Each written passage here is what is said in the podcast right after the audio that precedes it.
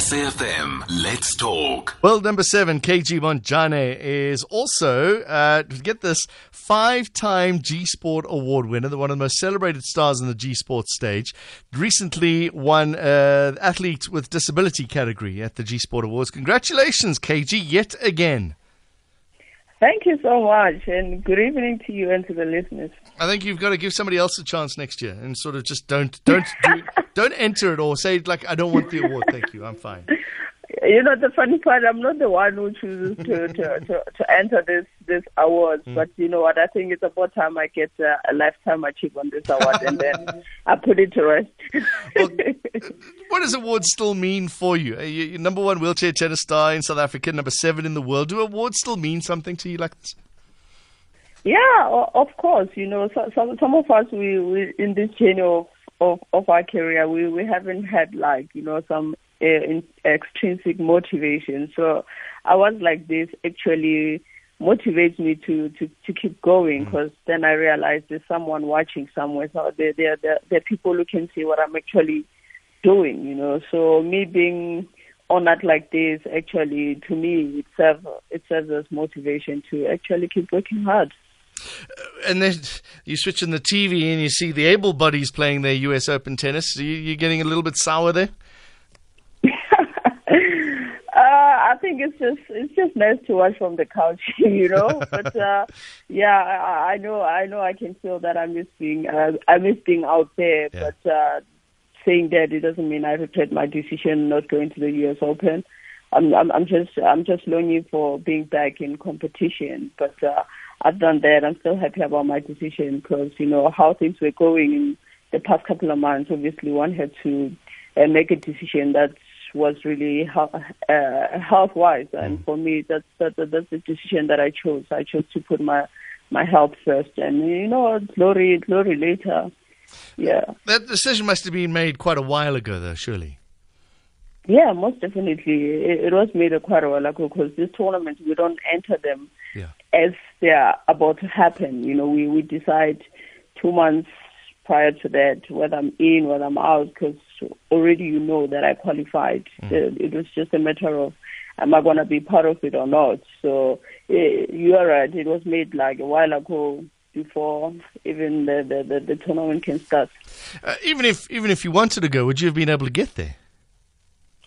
Yeah, I mean, yeah, I was going to be able to get there because okay. uh, seems like you know there there's there's a means to actually do that, even though it could have been long flights because there are no direct flights to the U.S. Could have been going through Dubai or Abu Dhabi, stuff like that. So it could have been a long way for me. Like I said, I'm really ha- I'm really happy with my decision because even if I went there, it was going to be a long way for me.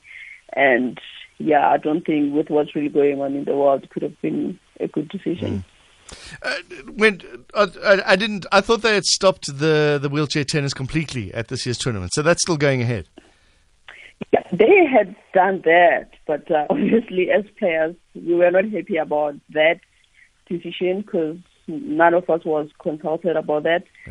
Because uh, as much as we felt like everybody tennis was going ahead, there was a need for actual wheelchair tennis to be part of it because we felt like they just uh, uh, put us in the same room as the juniors, of which it's, it's two different things. So, you know, when we look at the issue of equality, we felt like there's a need for wheelchair tennis to to go on. But at the end of the day, it's individual decisions if they really want to be there or don't want to be there. So they right. came back and apologized for that decision.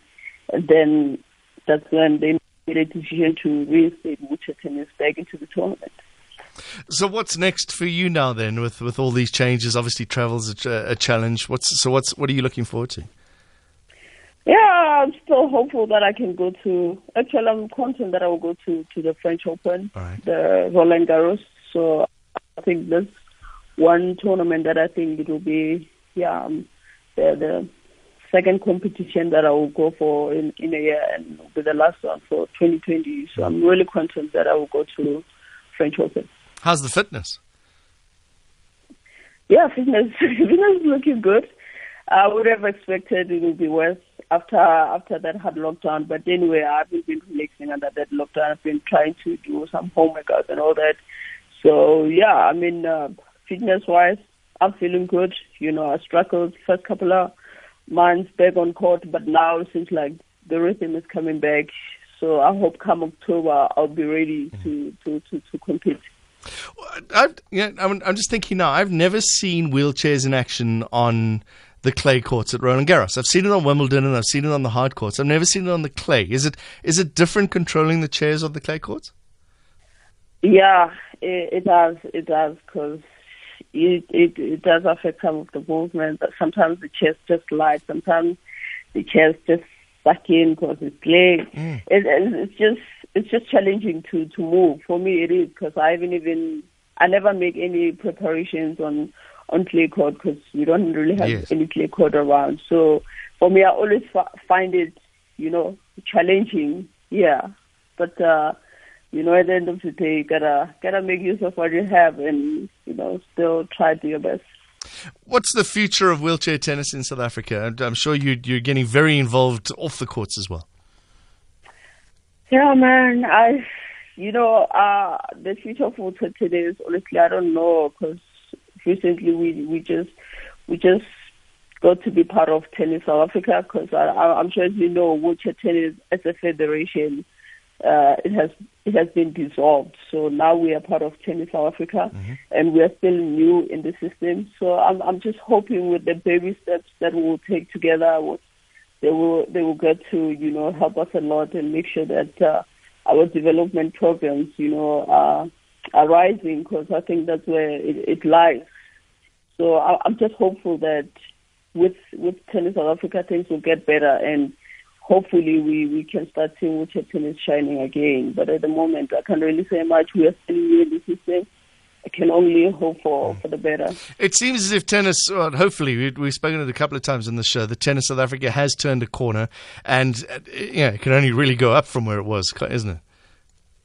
Yeah, yeah. I mean, the the main thing, like I say, just to just have hope that things things get better. You know, because mm. I mean, you know, as individual players, also we still feel like we, we need quite a lot of support. We still need sponsors and stuff like that. And with this COVID going on, you know, things are, are, are quite tough. And obviously, being new in the system also doesn't make things easy. But where we are at the moment as wheelchair tennis players, we're just hopeful that you know things will get better. And you know, with Tennis South Africa, they can you know start you know, finding ways on how to, to, to, to manage us as wheelchair mm. tennis and, you know, help us get somewhere, yeah. Okay, so when is the French Open, Roland Garros? Oh, for us, it starts on the 7th until the 10th of October. So I should be leaving around the 1st or the 2nd because mm. you have to be there four days before the tournament just to be in the bubble. Yeah. I was, I was going to say, is it is it going to as intense bubble as it seems these players in the US Open are going through? They're very very strict. Yeah, I, I don't know how it's going to be in in French, but uh, yeah, they they highlighted that at least you have to be there four days before to all the tests and yeah, make sure that everything is it's good. So we'll, we'll see we'll see how it goes. But obviously, I think it's going to be strict also because now they're sort of telling us which hotels we need to stay mm, in. Mm. So you can you can choose your own hotel and stuff like that. So sounds like it will be stricter too. All right, KG Montjane, thank you very much for joining us. Good luck, stay healthy, and we'll we'll chat to you sometime. Hopefully, when you win the US, uh, the French Open.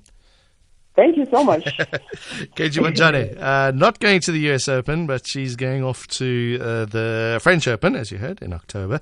So, uh, also a recent winner of the G Sport Awards for 2020. Uh, tightly contested athlete with disability category, five time G Sport Award winner, one of the most celebrated stars in the G Sport stage. Uh, so, congratulations to her and all the other winners.